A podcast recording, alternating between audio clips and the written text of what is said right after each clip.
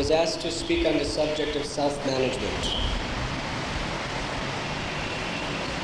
When we speak of management, we are discussing the subject of control. To properly manage means to have complete control over the environment you are managing. A manager of a company is one who, through knowledge of everything going on in the company, he is able to control every situation that arises. Without knowledge, there is no possibility of proper management. When we are discussing self management, how to control our own lives. And before we can control our lives, we must have knowledge of who we are, where we are coming from, and what is the goal of life. It is said, Physician, heal thyself. If you are a sick man, who is going to come to you for cure? So, similarly, if in our own personal lives we are mismanaged, how are we going to properly and effectively manage others? After all, whatever field of activity we go into in life, it is in the pursuit of happiness. If you are going into the field of management or business, essentially the goal is not simply to make profit become famous. People want to make profits and become famous because there is a promise of happiness in that proposition. So, really, the goal of all of our pursuits is happiness. Is it not? I'm coming from the United States of America. I was born and raised there. Somehow or other, I was born and raised in a very upper class family where people were around me quite wealthy and quite well to do. Some of my friends, their parents, were presidents, chairmen of the boards of major corporations. There was no shortage of anything material in their life. But in the field of happiness, these people were utterly poverty stricken. Sometimes I use an example that there is a statistic that in the United States of America, 80% of the biggest business minds the most wealthy people in the country, they have to take sleeping pills to fall asleep at night. What does that mean? That means that their minds are so overridden with anxieties and problems that they cannot even sleep at night. They may be living in Beverly Hills, in a beautiful mansion, with security guards all around them, and they may have a spacious bedroom with chandeliers and beautiful silken sheets on their waterbed. But when they go to lay down at night, they simply roll around in complete anxiety. They have to take drugs, sleeping pills, which are habit forming deadly drugs. We come to Bombay. It is said one fifth of the population of Bombay lives on the streets. Is that correct? That's what I was told by one friend. So when we walk down the streets, we see people, they have no income, they have no house, they do not know where their next meal is coming from. Some of them have a little potato sack or something to lay on the ground, on the sidewalk. And as soon as they lay down, within seconds, they're fast asleep. They do not require sleeping pills. They do not roll around in anxieties with all the problems and the complexities of the world on their mind. So my question is, who is happier? The tycoon in Beverly Hills or the beggar sleeping in the streets? There's a song by one great rock and roll musician of America where he was born very poor. He was born in the ghettos of Georgia. And he describes how I used to want money, but now that I'm a big star, I have millions and millions of dollars. I do not even know what to do with all my money. He said, I used to want a nice car. Now I have the best cars made, as many as I want. Not only that, but when I get tired of driving, I have my own jet plane. I used to want to be popular. Now I am so famous that there's nowhere I can go where people do not chase after me. Everything I've ever wanted in life, I have. But then he ends the song by saying, But I'd give it all up for just one little drop of peace of mind. And then he describes, That's what I really want, is peace of mind. But I cannot find any peace of mind. Some people may say, that if we develop these internal qualities of peace, compassion, mercy, happiness, then how will this help me in my career? Factually, let us examine this question. According to the great philosophers of the world, there are six anarthas, or impurities, that create disturbance within our mind. And based on those disturbances within our own mind, they create disturbance in the world around us. One is lust, kama, the endless longing for enjoyment, for sensual enjoyment. Two is anger, when our desire for sensual enjoyment is unfulfilled, we become very angry, out of our control.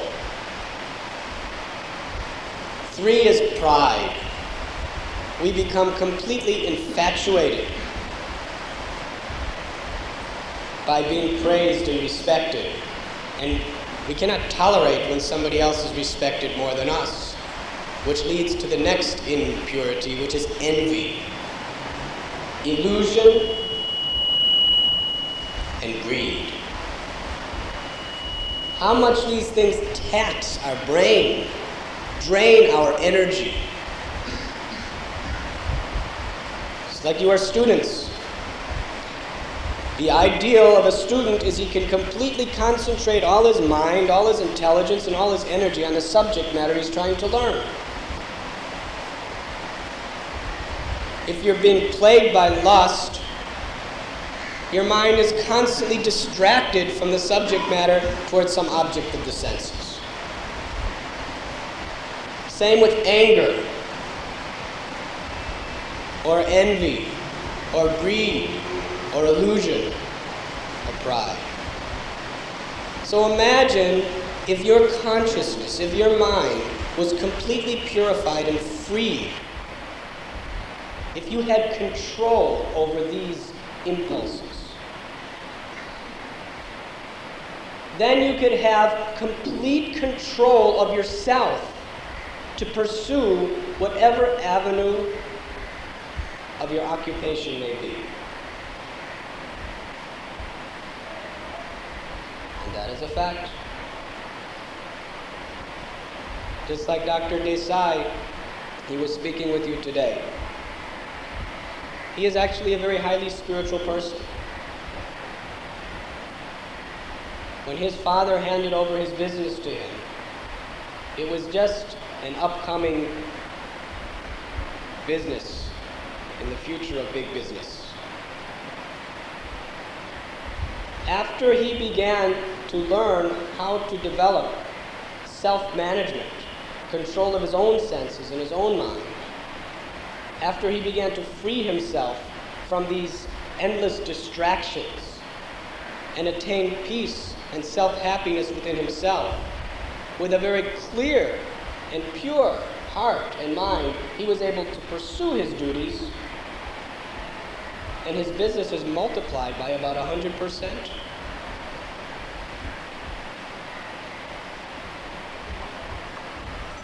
Now, as I was explaining at the beginning of the talk, in order to control the self, you have to know the self. Because knowledge is power. There is no greater power on earth than knowledge.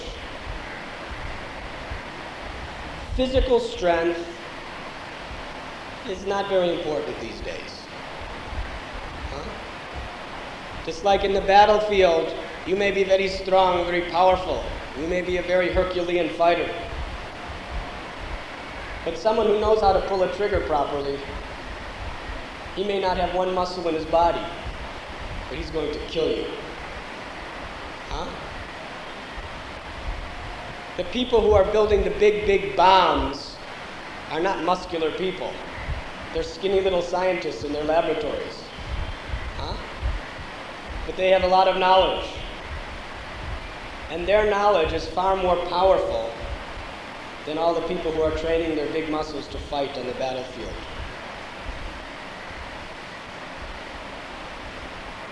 And in all fields of activity, we find the greatest power is knowledge. That is why Dr. Desai was saying if you do not read in the field of marketing, you will be useless. You have to be aware, you have to have knowledge. Now, the most important field of management is the most basic how to manage your own life, how to manage your own mind, how to manage yourself. What is the self? In this university, and all universities throughout the world, there are so many subject matters being offered in so many fields of academics but there is hardly a single subject in any university anywhere in the world, perhaps none, that explain to you who you are. What is the use of knowing everything, but not even knowing who the knower is? And the common man and woman goes through life completely blind to the reality of their own existence. People are so completely infatuated by the external causes and effects of this relative world, trying to solve each and every little problem as they arise and try to get ahead, that they forget their own needs.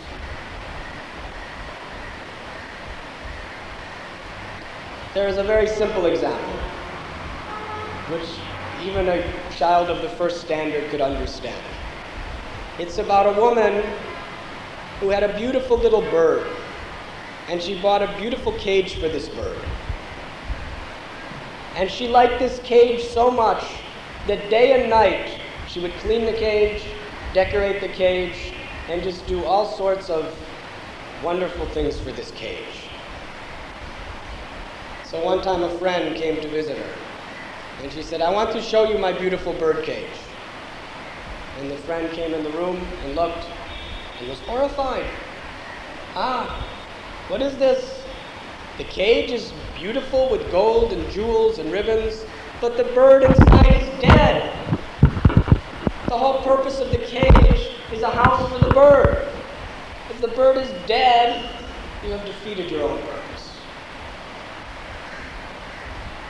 This may be a very simplistic example, but it is the story of 99.9% of all humanity today. Don't think it is just an innocent little story that doesn't pertain to you and me.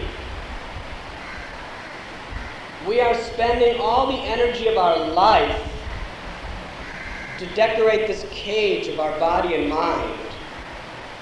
But due to insufficient knowledge, humanity is completely neglecting the needs of the self. What is the self? Who am I? Do we ever even ask this question?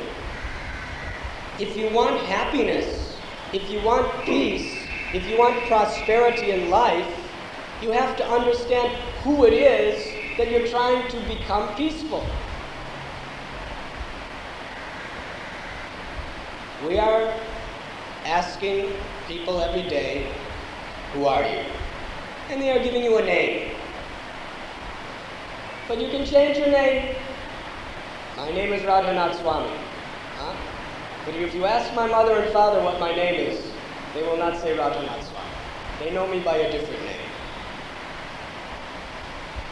So I changed my name. But am I the same person? Of course. So we're not our name. I am a man. I am a woman. I'll get to that later.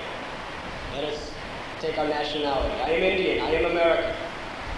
I can be an Indian today, but you can go to America and get a green card and become an American. Does that change your existence?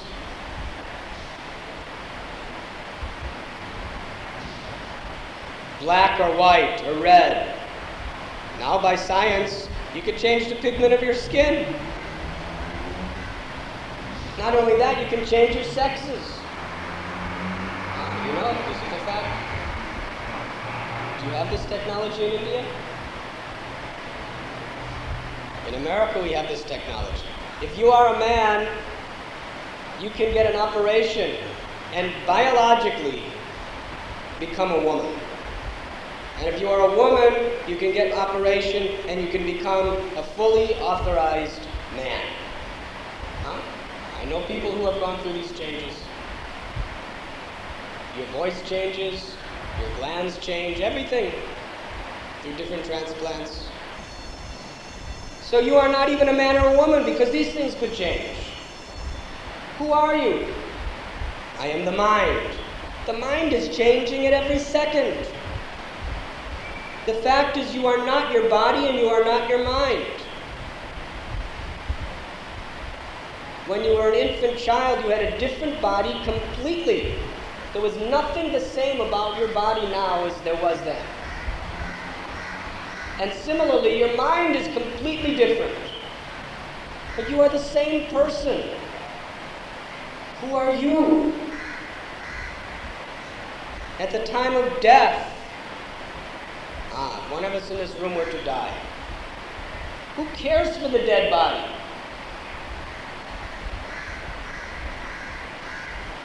If you're from one religion, you'll put the body on the roof and let the birds eat it. If you're from another religion, you will put the body on fire and let the flames consume it.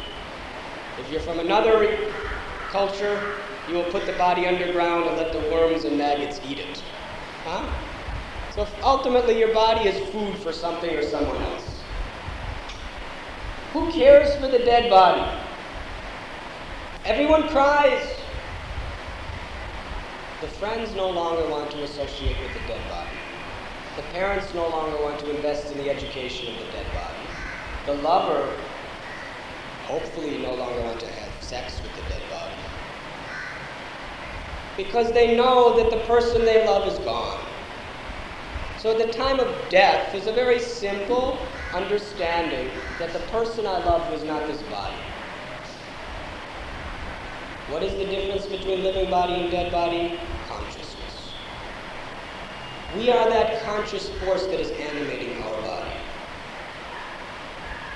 And according to all the great philosophers and all the great religious men of the past and all the great scriptures of the world, the symptom of consciousness leads to the understanding of our real identity, which is the soul. We are that consciousness. That is the self. Now, what are the needs of the self? This body and mind that's ever changing, we're studying hundreds and hundreds of courses through the university to suit the needs of our body and mind. But we are completely neglecting the needs of the self. So if we are talking about self-management, you cannot manage something unless you know what you are managing. We do not even know who we are. This is the most fundamental principle of education. Do you know what the word education means? The word education comes from the Greek word educare, which means to bring out what is within you. Huh? Does that have anything to do with modern education? modern education is to superimpose from outside into your brain. So much data, so many statistics, so many facts and figures. But the real meaning of the word education is to withdraw that, was with, that which is within you. Real knowledge is within your own heart. But we are so externalized in our approach to life that we are completely neglecting the real needs of ourselves.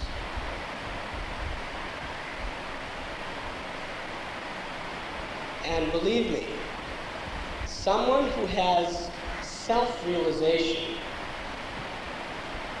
will be the most effective, productive, and beneficial person within society.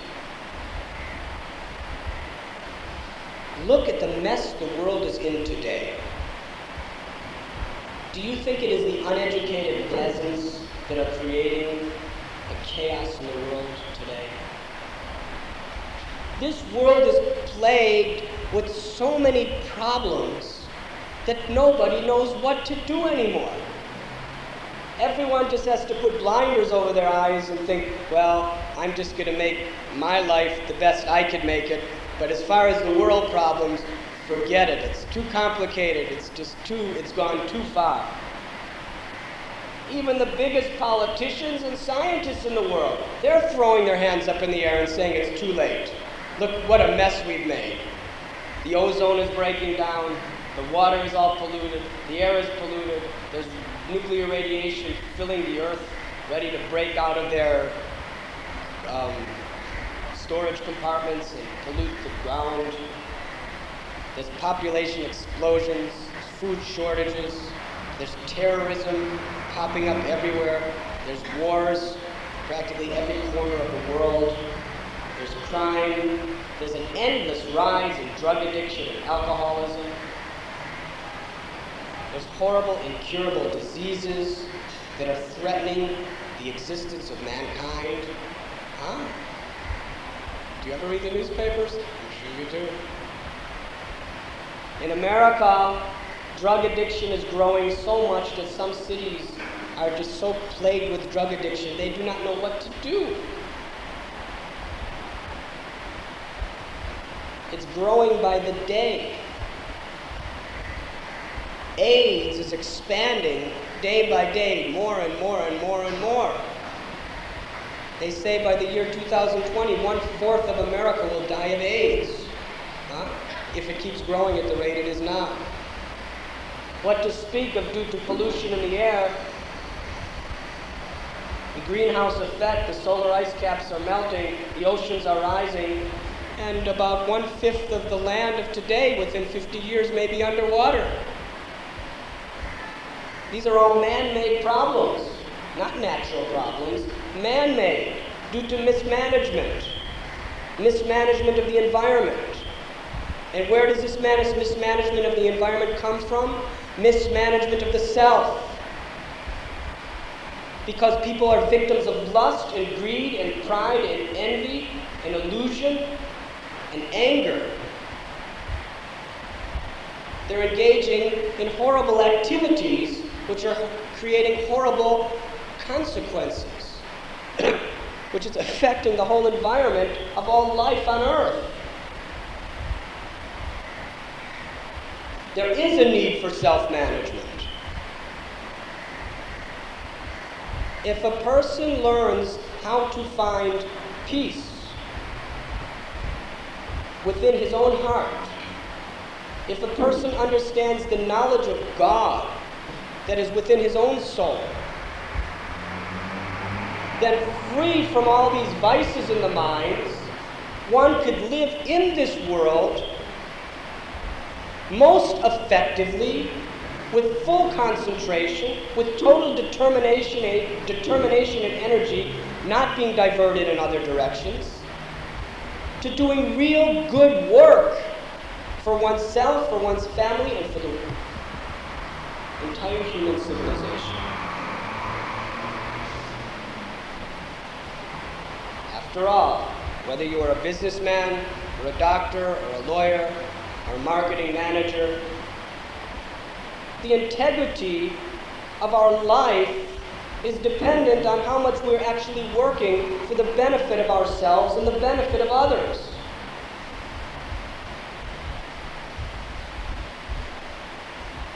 In the universities of America, I give lectures almost every day when I'm in America.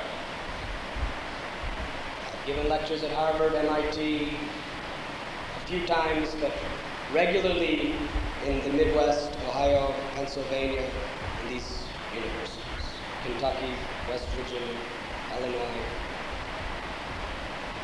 And what I find is the atmosphere of the colleges in America are so corrupt and so degraded, even though factually they are teaching the highest systems of knowledge in the fields of science, technology, business, computer operation, and so forth. As soon as the children, the students, leave their classes, there's drugs, there's illicit sex, there's alcohol. There's absolutely no management or control over their senses. They become completely selfish. Intoxication, illicit sex make you completely self centered and selfish. They breed the qualities of lust and greed and pride and envy. And then these same students, they attain tremendous amount of immense power by the knowledge they're acquiring. And then when they come out of school, what do you expect they're going to do with this powerful knowledge that they have simultaneously acquired with greed and lust and envy and anger and pride and illusion. They're going to take that power and with greed in mind, with no sense of compassion, mercy, or self discipline, they're going to create havoc and chaos in the world. And if you doubt what I'm saying, read the newspapers, look at the world. It's the educated class of men that are causing these big problems.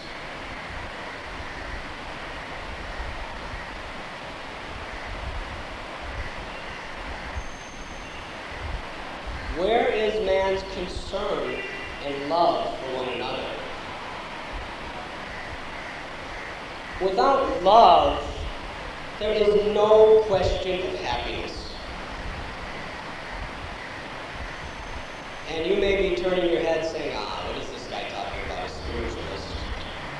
But believe me, I've been in your position. I live in a country that's far more progressive materially than you can imagine. And I've been in those in that society. And I've had all the opportunities to take over big companies and everything at my hands. So you may be saying, oh, what's this religious? It's not practical. But I'm speaking practical to you.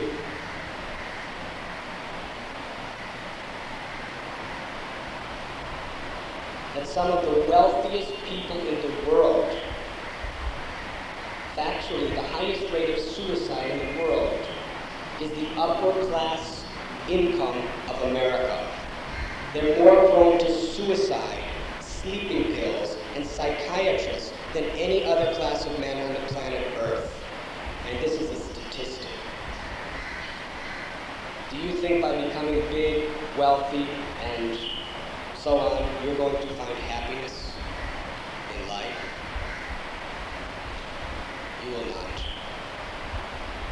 At the same time, it doesn't mean you cannot be a multimillionaire and a big, big president or chairman of the board or successful person in your field of business.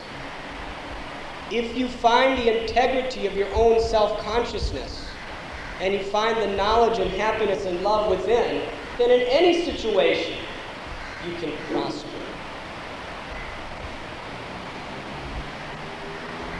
Dr. Desai was speaking about crisis management. What's the worst thing to do in a crisis? To panic. What's the best thing to do in a crisis? To have a cool head. Right? Because when you panic, you act irrationally. If you have a cool head, then you think everything out and you do everything just step by step according to the way it should be done. The Bhagavad Gita teaches Yam hi navyatayante te purusham purusha shava samutuka sukham somrita That a man of real intelligence, or a woman of real intelligence, is a person who is equal in both success and failure, happiness and distress, honor and dishonor, and pleasure and pain.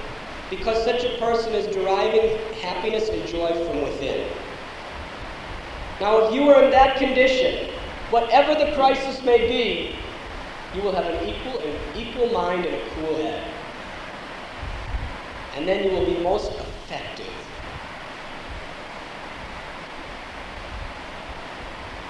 So, from every level of perspective of life, self realization is really the key to progressive happiness and peace.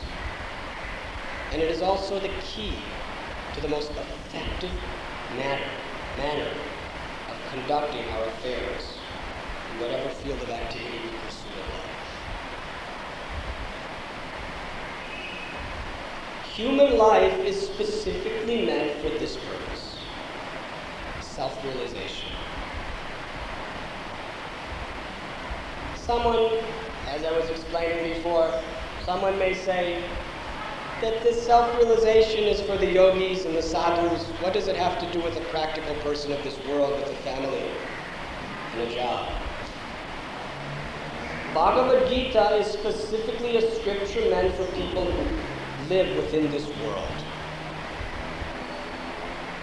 You have all heard of Bhagavad Gita? Bhagavad Gita is not a sectarian scripture.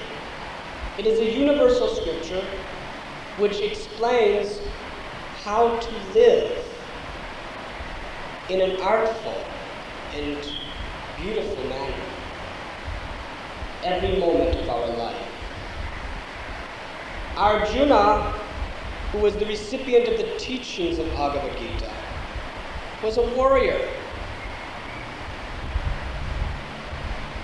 He was a politician. He had to manage the affairs of the state and he had to defend the laws of the state. This is a very, very practical type of a service. He was by no means a sadhu or a sannyasi. Now, when he was faced with a very difficult crisis, talk about crisis management, he was faced with such a crisis. He was standing between two armies, and he realized that his friends, his well wishers, his relatives were on both sides. He did not want to fight. He wanted to run from the problem. He told Krishna, that I'm not going to fight. I'm going to run away. I'm going to become a yogi or a sannyasi or a sadhu, but I'm not going to stay here in this world and fight. Now, some people say that people like me are people who have escaped from the world. Why could you face the problems of the world? You couldn't face practical life, so you ran off to become a sadhu. Huh? Arjuna wanted to become like that. The whole scripture of Bhagavad Gita was to convince, convince Arjuna that you have no right to run from the problems that are facing you in your occupation. You must face them and you must solve them. You must fight because you are a fighter. You must work and work hard. But you must do it in divine consciousness, in consciousness of self realization. After all, if you have read Mahabharata, some of you are watching Mahabharata on the TV. Huh? How many of you are seeing on TV Mahabharata? Very popular TV show. Last Sunday I had to speak in Andheri at one university of chartered accountants. And the, the class was at 10 in the morning. So at 9 o'clock we had to drive. And I've never seen the roads in Bombay so peaceful. We made it to Andheri in about 15 minutes. There was practically not a soul to be seen on the road because everyone was watching Mahabharata. Show. Now soon there will be a great battle, the battle of Kurukshetra. On one side there is Duryodhana, and on the other side there is Maharaj Yudhisthira and Arjuna, Bhima, Nakula, Sahadev. Now what is the difference between Duryodhana and Arjuna. On the battlefield, you will see they are both fighting. They both have clubs, they both have swords, they both have their bows and arrows. They have their chariots, their chariot drivers. From the material external point of view, there is absolutely no difference between the occupation of Duryodhana and the occupation of Arjuna. They are both acting identically on the battlefield. But there is a difference in their consciousness. Duryodhana, his motivating force to be on that battlefield was his own envy and greed. Correct? You have all seen what an envious and greedy person he is. Now, Arjuna, he was thinking, I don't want envy and greed. What to speak of anger? You have to be angry to fight. I don't want to fight this war. Krishna told him, It is your duty, you must fight this war. But give up lust, envy, envy, anger, greed, pride, illusion, and madness. You fight with realization of the self. You fight as an act of service to God. And therefore, although Arjuna and Duryodhana were acting identically externally, internally, they were completely opposite. One was defending Dharma, and one was defending Adharma. One was glorified in the end, and one was destroyed um, with a miserable death at the end. So the Bhagavad Gita did not teach Arjuna to be a lazy mendicant. Arjuna was the most determined and effective fighter in the whole battlefield. Why? because he had the highest purpose in which to fight. He was fighting for Krishna. He was not fighting for his own vices. Now, when you get out of college, you will find out very quickly, you may have already found out to some extent, that this world is a battlefield. and that is a fact. No matter what field of activity you take, it is a battlefield. Even if you take the occupation of a simple sadhu like myself, it's a constant battle.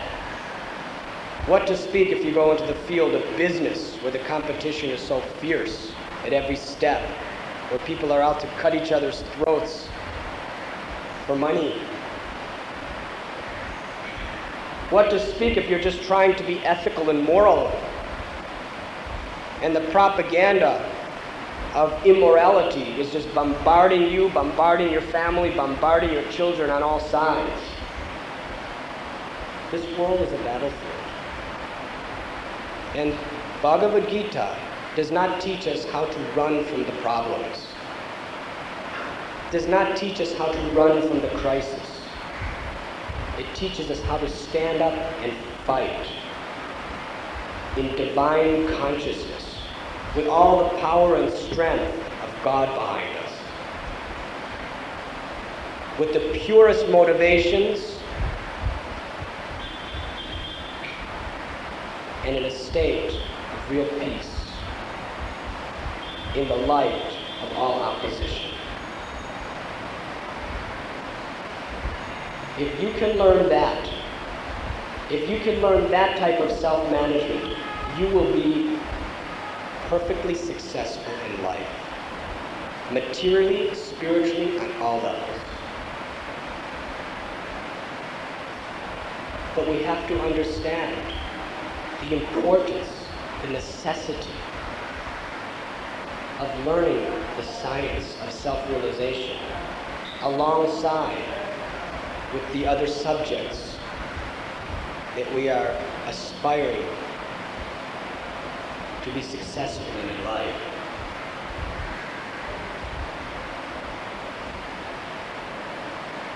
By reading the authorized books in self-realization,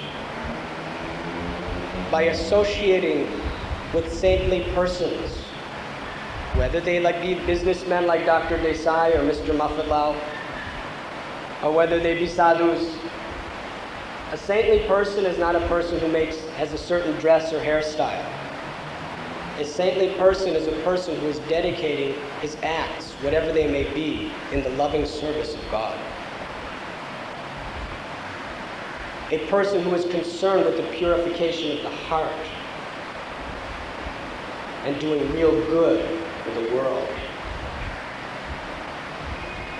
Let us take Aravind Bhai Mafatlal, Dr. Desai's father-in-law. He's the chairman of the board of Mafatlal Fine Fabrics. How much money they make every year in profits is too much for a simple man like me to even try to understand. but what does he do with his profits? He lives a comfortable life, but very simple. If he wanted, he could be living the most pompous, luxurious life you can imagine. But every year, he personally sponsors 20,000 free eye operations for people who would ordinarily go blind because they have no money. Every year he prints tens and thousands of free spiritual books for distribution to the poor. Every year he distributes food for tens and thousands of people who would otherwise be hungry, provides them clothing, constructs beautiful temples for the upliftment of humanity. This is where his profits go, his personal profits. Why? Because he's a man of humility and love. but you be his competitor in the office. And he'll tear you to pieces because he's a very shrewd and very expert and very highly disciplined businessman. That's what you have to be to survive in the business world today. But what does he do with his profits? He doesn't simply lavishly glorify his own name and fame. He goes to the most downtrodden and forgotten people and practically all his profits go to them. He does three hours puja every day before he goes to the office to purify so he has the right motives and the right sentiments before he manages his corporations. The world needs more people like this. The world needs love. The world needs compassion. The world needs mercy. All those qualities are factually within you. They are your very nature. But we have forgotten our nature. We are all part of God. Therefore, all those qualities are factually within you. They are your very nature. But we have forgotten our nature. We are all part of God. Therefore, we are essentially godly. So to dive deep within ourselves and awaken this inherent nature, which is the essence of our very existence, is the most important part of our life. It is described in the Vedas that, and not only in the Vedas, but all the great scriptures of the world, that by chanting the sound vibration of the name of God, these godly qualities awaken from within our heart. Mr. Desai chants every day for two hours. We have here Ranshore. He works for Tata Institute as a computer programmer. He chants every day. Ask his employee if he's the slightest bit inefficient in his work. You can be a doctor, a lawyer, a housewife, a marketer, businessman, industrialist. When you add the name of God to your life and develop these inner godly sentiments, awaken these pure qualities within your life, when you purify your mind from all of these vices we were talking about, which are simply diversions and distractions, then you can factually be a complete whole human being. We are in this world, but you are also not losing the essence of yourself. Lord Jesus Christ, He said, What is the use if you gain the whole world if you lose your own soul?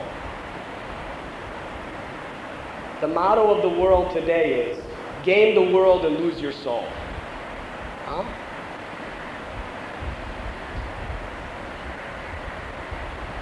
Not that you cannot gain the world, but don't lose your soul. We are not telling you to give up the world. We are pleading with you, don't lose your soul. For your own sake, and for the sake of all humanity. When we chant the holy names, Hare Krishna, Hare Krishna, Krishna Krishna, Hare Hare, Hare Rama, Hare Rama, Rama Rama, Hare Hare we are not simply performing some Hindu ritual. If you are a Muslim, you chant the name Allah. If you are a Christian, you chant the name of Christus. But this is a scientific method of awakening the divine nature within us. So my request is simply to take seriously in consideration the words I am speaking. Ponder upon them within the core of your heart. Evaluate what you really want in life. Don't stop your studies by any means. Work hard. But what is it that will really bring fulfillment and meaning to your existence?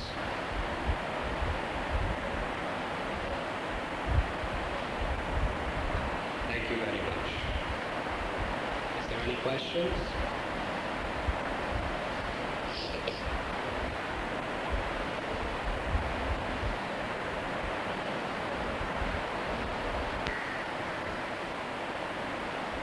But I started to think that all the people who have gained and accomplished the greatest in this field of materialism, they're miserable.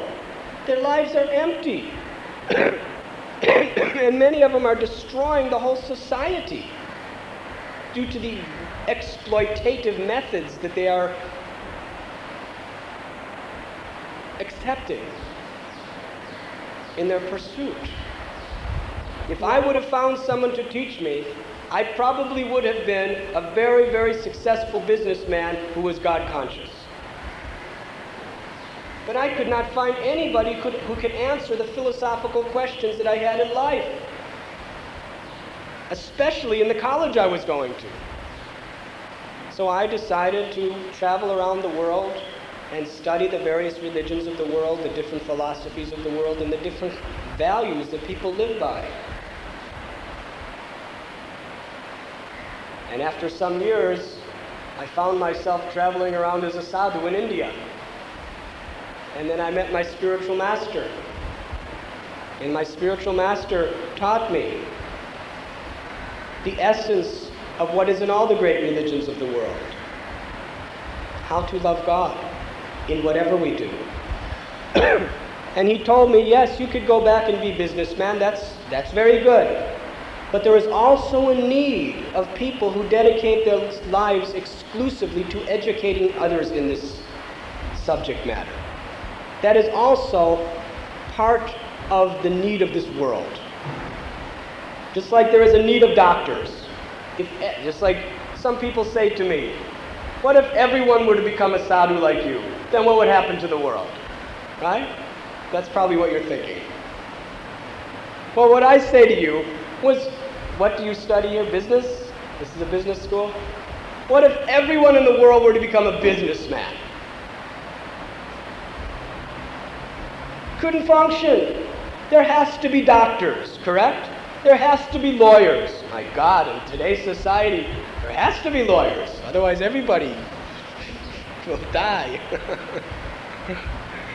there has to be farmers growing food. There has to be politicians. Sometimes we wish there didn't have to be politicians. there has to be politicians organizing the affairs of the state. There has to be warriors defending people. There has to be businessmen, marketers, bankers. Similarly, for the spiritual progress of society, there has to be a class of men who dedicate their entire energy to educating others in the spiritual science. It doesn't mean everyone must be like that, but there is a need for this class of men. So my Guru Maharaj convinced me that although 90% of our congregation are businessmen, housewives, farmers, doctors, lawyers, musicians, engineers, architects, there has to be a small percentage of people who are simply dedicating their lives to hearing the problems of all these people and giving them spiritual counseling and giving spiritual direction to society. So my taking this dress was not to run from the problems of the world, but according to the need of the world, there is a need of people taking this life also, this occupation also, to face the problems of the world, to fight the crises of the world, and try to try to improve the quality of the world.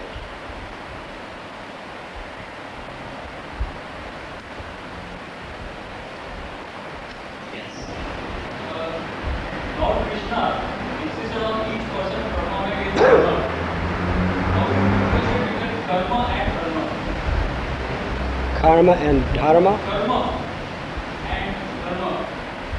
Ah. Dharma, let us give a definition of this word, dharma. Dharma means the constitutional nature of every living being. The dharma of sugar is that it is sweet. The dharma of water is that it is liquid. Now, when water is in an unnatural condition, it becomes solid. that is adharma. When sugar is hot, that is not its nature, that is adharma. You understand? The natural characteristic of a thing is its dharma. The natural characteristic of the soul, the consciousness within everyone, is that we are part of the Supreme Soul or God. To engage in whatever activity we perform in loving service to God, that is Dharma, because that is our natural quality, to serve God with love. When we are serving something else and someone else, that is a adharma. See? So karma means to act without reference to our true nature. Then we implicate ourselves in the laws of karma, which is that law of nature that for every action there is an equal corresponding reaction. If you act bad toward one person, you will get a bad result yourself. If you give pain to one person, that pain must come upon you. That is the law of nature. If you act benevolently and with goodness toward another, then goodness must come upon you. This is not a sentiment, this is the law of nature. It is a law of physics that for every action there is an equal corresponding reaction. This also applies to our actions. So when we act not in reference to our real nature, by engaging every one of our acts in connection to our relationship with God, then everything we do is within the laws of karma. Good karma, bad karma. Good karma, bad karma. Action, reaction. But dharma is when we act according to our true essential nature. Krishna says in Gita, Yat karoshi yadashnashi yat chuhoshti tadasyat yat tapasyasi konte yatat guru That all that you do, all that you eat, all that you offer and give away should be done as an offering to the Supreme. Krishna told Arjuna, fight in divine consciousness as a service to me. And then you will be free from all karma.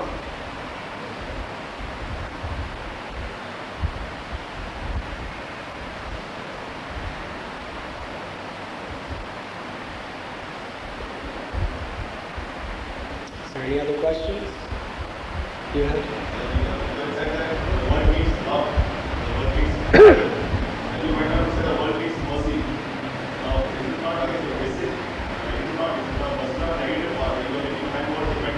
Can you speak loudly? You said the means love. Ah. The means affection. Then you went on to say that the mercy. Uh, it is not against the basic. If you are a good person, then you should be independent. By giving mercy, you are making independent. You mean making another person dependent? The fact is, we are all dependent. Now, when you say mercy as a negative aspect or as a positive, It is positive. Mercy means to extend ourselves to help another.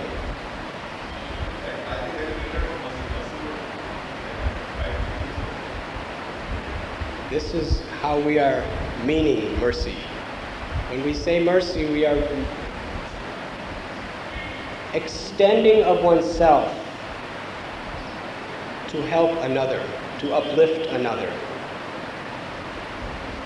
Even sacrificing of ourself for the betterment of another. That is an act of mercy. Today, people are very anxious to exploit one another.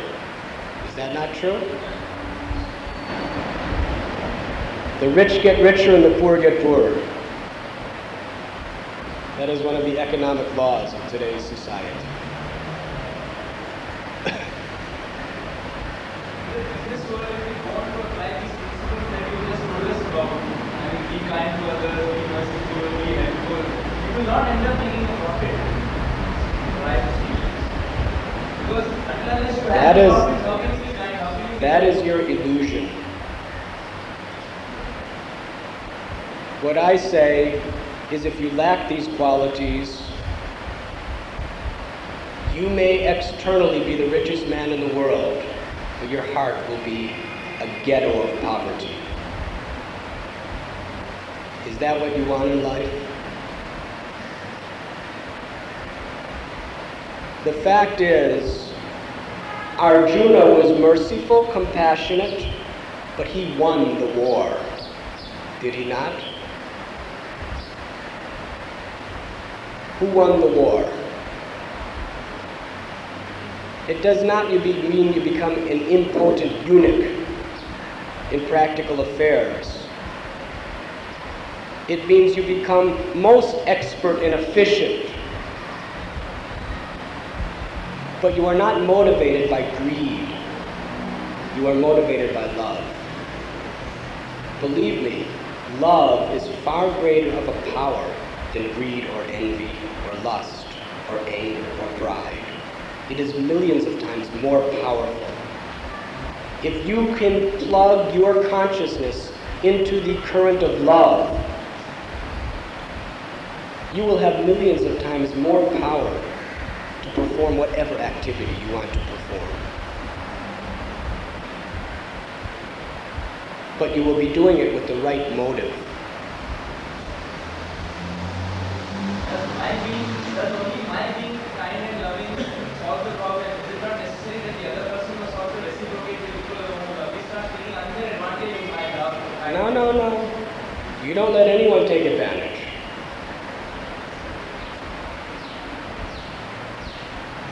In other words, if your profits are meant to help those in need, and somebody else is a greedy, envious person who wants to destroy you, so that he could take those same process, profits simply to use for his own glorification and his own sinful vices, are you going to let him take advantage of you? Huh? You will fight harder than anybody on earth to protect what belongs to God. You will not let anyone cheat you. You'll be more alert to being cheated than someone who's greedy. Because you will be, you will be defending a higher purpose in life. Right?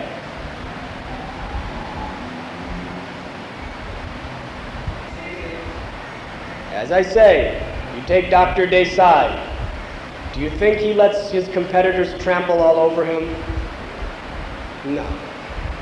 He knows the motive is his competitors, and he can outdo them in their own game. But he has a higher purpose. He has a completely different purpose than his competitors. He is defending the principle of love and compassion. They are trying to defend the purpose of their own greed. Arjuna was fighting against Duryodhana. Huh? Did he allow Duryodhana to take advantage of him on the battlefield?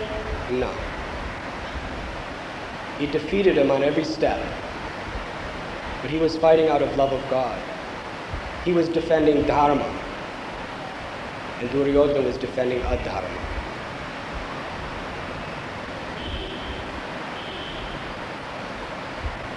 So it was also about self-realization most of the lecture. But I haven't been able to get what kind of realization that I should want myself or realization should actually go alone. Ah, And I'm not able to get a very open for self-realization. ah, thank you very much. the self, by nature, is part of the Supreme Self or God. You, in essence, are eternal, full of knowledge, and full of bliss, happiness. Satchit Ananda. That is the nature of you. Now, if you are suffering, if you are not full of bliss, if you are not full of knowledge, and if you are not in realization of your eternality, that means you are in a diseased condition. You are in an unhealthy condition. You have forgotten the very essence of your own being. The realization of? The realization of you. Who are you? I'm telling you what about you. The consciousness within you. Are you. Who is seeing me? Your eyes or you? Are you seeing through your eyes or are you an eye? Huh? Ah. Are you an ear or are you hearing me through your ears? So who are you?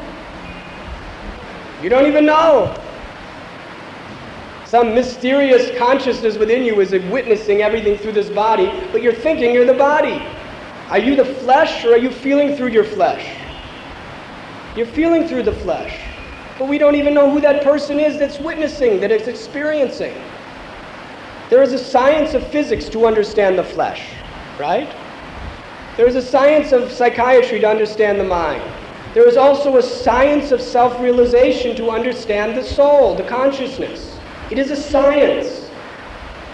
Today, religion has become so degraded that everyone simply, I believe this and you believe that, and whatever you believe is all right, and whatever I believe is all right, and I think this and I think that, and I believe.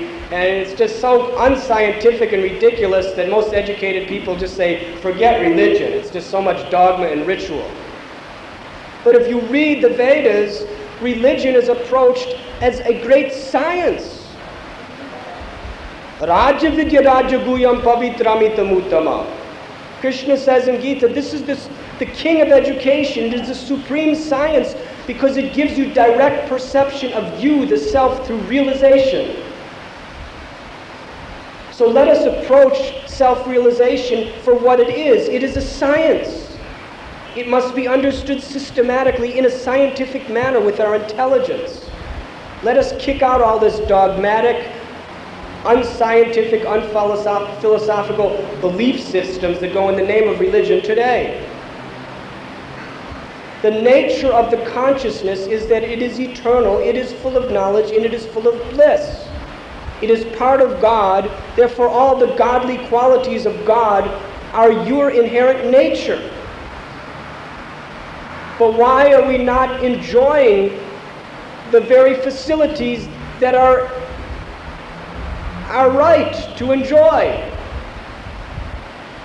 because we have forgotten due to ignorance. Avidya means ignorance. Ignorance is the greatest enemy in earth. It is due to ignorance. It's like you have a disease and there are symptoms of that disease. Huh? The basic disease is ignorance.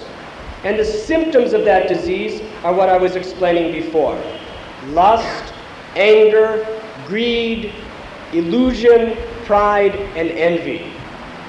And these things are filling our minds and filling our hearts because the disease of ignorance is covering the natural healthy condition of ourself.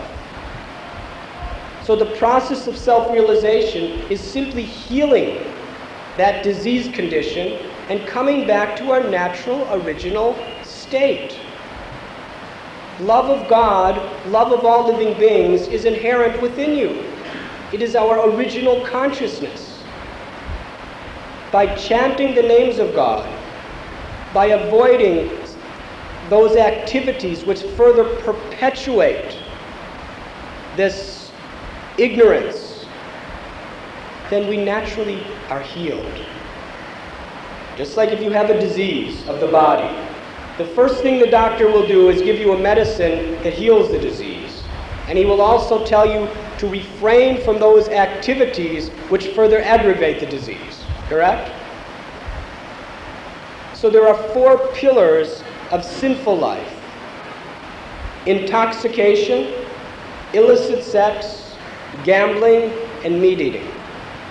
They destroy the qualities of truthfulness, cleanliness, self control, and mercy. So, therefore, by refraining from these activities which aggravate the disease, and by associating with saintly persons, by performing puja with the proper understanding of what we are doing and why, by philosophical reflection on the real goal of life, and especially by the chanting of God's names. This is the medicine which literally awakens that original pure consciousness within us. And when we are purified, then we can perceive everything in truth, in reality. I'll give a, a very simple example. Water in its natural state is pure. When water touches the ground, it becomes muddy.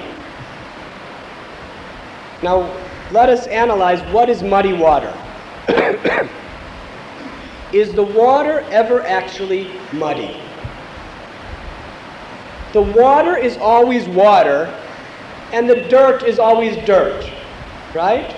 But they're mixed together. But while they're mixed together, they simultaneously have their own separate existence, but they're just mixed. And the proof is when you filter the water, what do you do? The process of filtering water means you take out everything that is not water from the water. And you let the water just be as it is. And after you filter water, the water is transparent. It is clear. It is crystal. But before you filter the water, you keep, the water is totally brown. You cannot perceive anything through muddy water. So our consciousness is by nature pure like water. But because it is in contact with this external material relative world, we have acquired so much of the mud and the dirt, which has assumed these qualities that I have explained in the forms of material attachments. Now, when we filter our consciousness through the process of self realization, the chanting of the name of God, philosophical reflection on life, association with saintly persons, is the process of filtering our consciousness, simply removing all those impurities which are not really part of us. Huh? Then we find that what is left is a transparent con- our mind, our consciousness is transparent.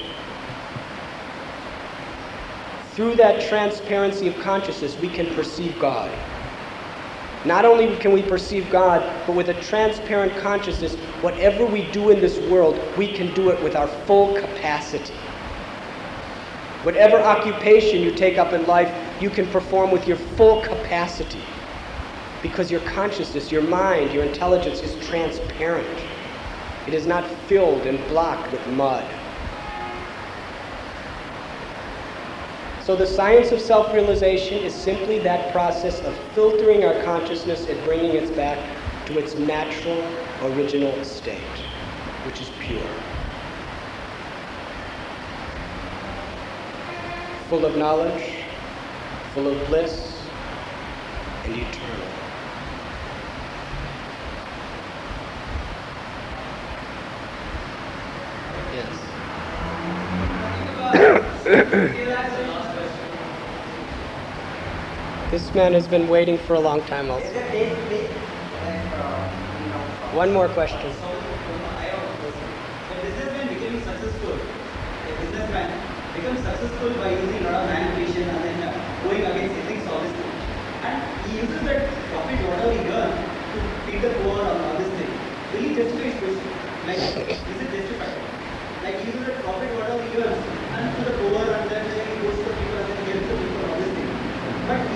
He by?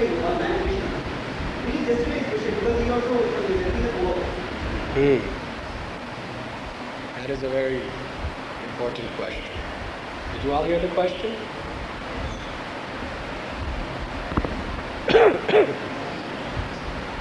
it really depends on his motivation, whether it is justified. First of all, just to make it in this world the way it is in business, you cannot always be perfectly ethical. Huh? This is a practical matter. Sometimes you have to bend the laws of ethics just to survive. Because this is a, in America we call it a dog eat dog world. You've heard this saying? that there are so many people out to destroy you. It is the world of the cheaters and the cheated. Therefore, a man of God a man of compassion, a man of high morality and ethics, he will not go beyond what is necessary.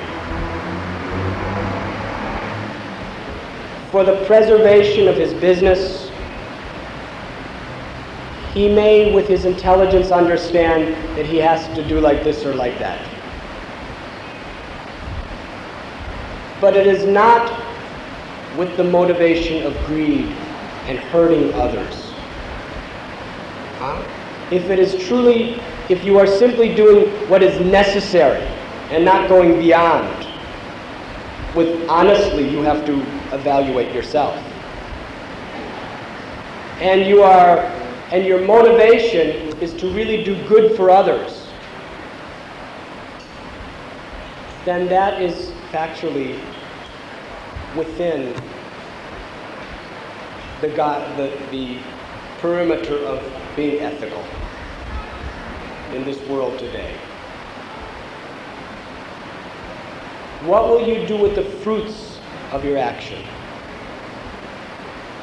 If it is for a good purpose, you can justify the means with the ends. But in how you are acquiring the ends, you must, within your own heart, evaluate that you are doing it as honestly and as ethically as possible under those conditions.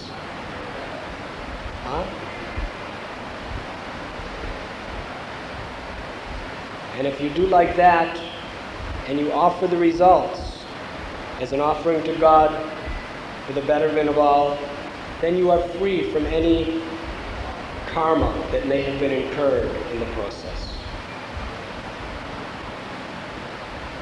So I thank you all very much for your kind attention and your tolerance upon me. And I very much appreciate your really, from my heart, very truly wonderful attention and response from all of you.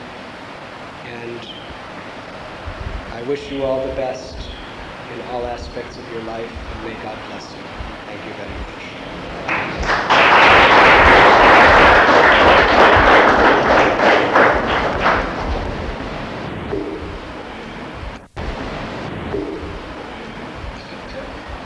Thank you very much, Swamiji, for your simple but very powerful talk uh, on self management. During the course of the last half an hour, you've spoken on the benefits of self realization and, more importantly, the need for self realization. You've also focused on some of the threats facing the world today and what one must do to overcome those threats in the coming future if he is able to if he wants to survive in the world and make the world a better place for others to live in. On behalf of all of us at Sydenham, we would like to present you with a small memento as a token of appreciation. One.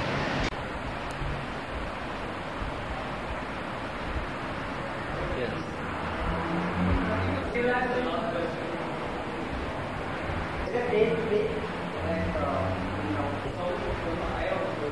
The businessman becoming successful, a businessman becomes successful by using a lot of manipulation and then uh, going against ethics all this thing. And he uses that profit whatever he earns to feed the poor or all this thing. Will he justify his position? Is it justified? Like he uses that profit whatever he earns and to the poor and then he goes to the people and then he gets the people all this thing. But he somehow or other he can't go in all manipulation. Will he justify his position? Because he also is helping the poor. Hmm. That is a very important question. Did you all hear the question? It really depends on his motivation, whether it is justified. First of all, just to make it in this world the way it is in business, you cannot always be perfectly ethical. This is a practical matter. Sometimes you have to bend the laws of ethics just to survive. Because this is a, in America we call it a dog eat dog world. You've heard this saying? that there are so many people out to destroy you. It is the world of the cheaters and the cheated. Therefore, a man of God, a man of compassion, a man of high morality and ethics, he will not go beyond what is necessary. For the preservation of his business, he may, with his intelligence, understand that he has to do like this or like that. But it is not with the motivation of greed and hurting others. If it is truly, if you are simply doing what is necessary and not going beyond, with honestly, you have to evaluate yourself. And your motivation is to really do good for others. Then that is factually within the, God, the, the perimeter of being ethical in this world today. What will you do with the fruits of your action? If it is for a good purpose, you can justify the means with the ends. But in how you are acquiring the ends, you must, within your own heart, evaluate that you are doing it as honestly and as ethically as possible under those conditions. And if you do like that, and you offer the results as an offering to God for the betterment of all, then you are free from any karma that may have been incurred in the process. So I thank you all very much for your kind attention and your tolerance upon me, and I very much appreciate your really, from my heart, very truly wonderful attention and response from all of you. And I wish you all the best in all aspects of your life, and may God bless you. Thank you very much.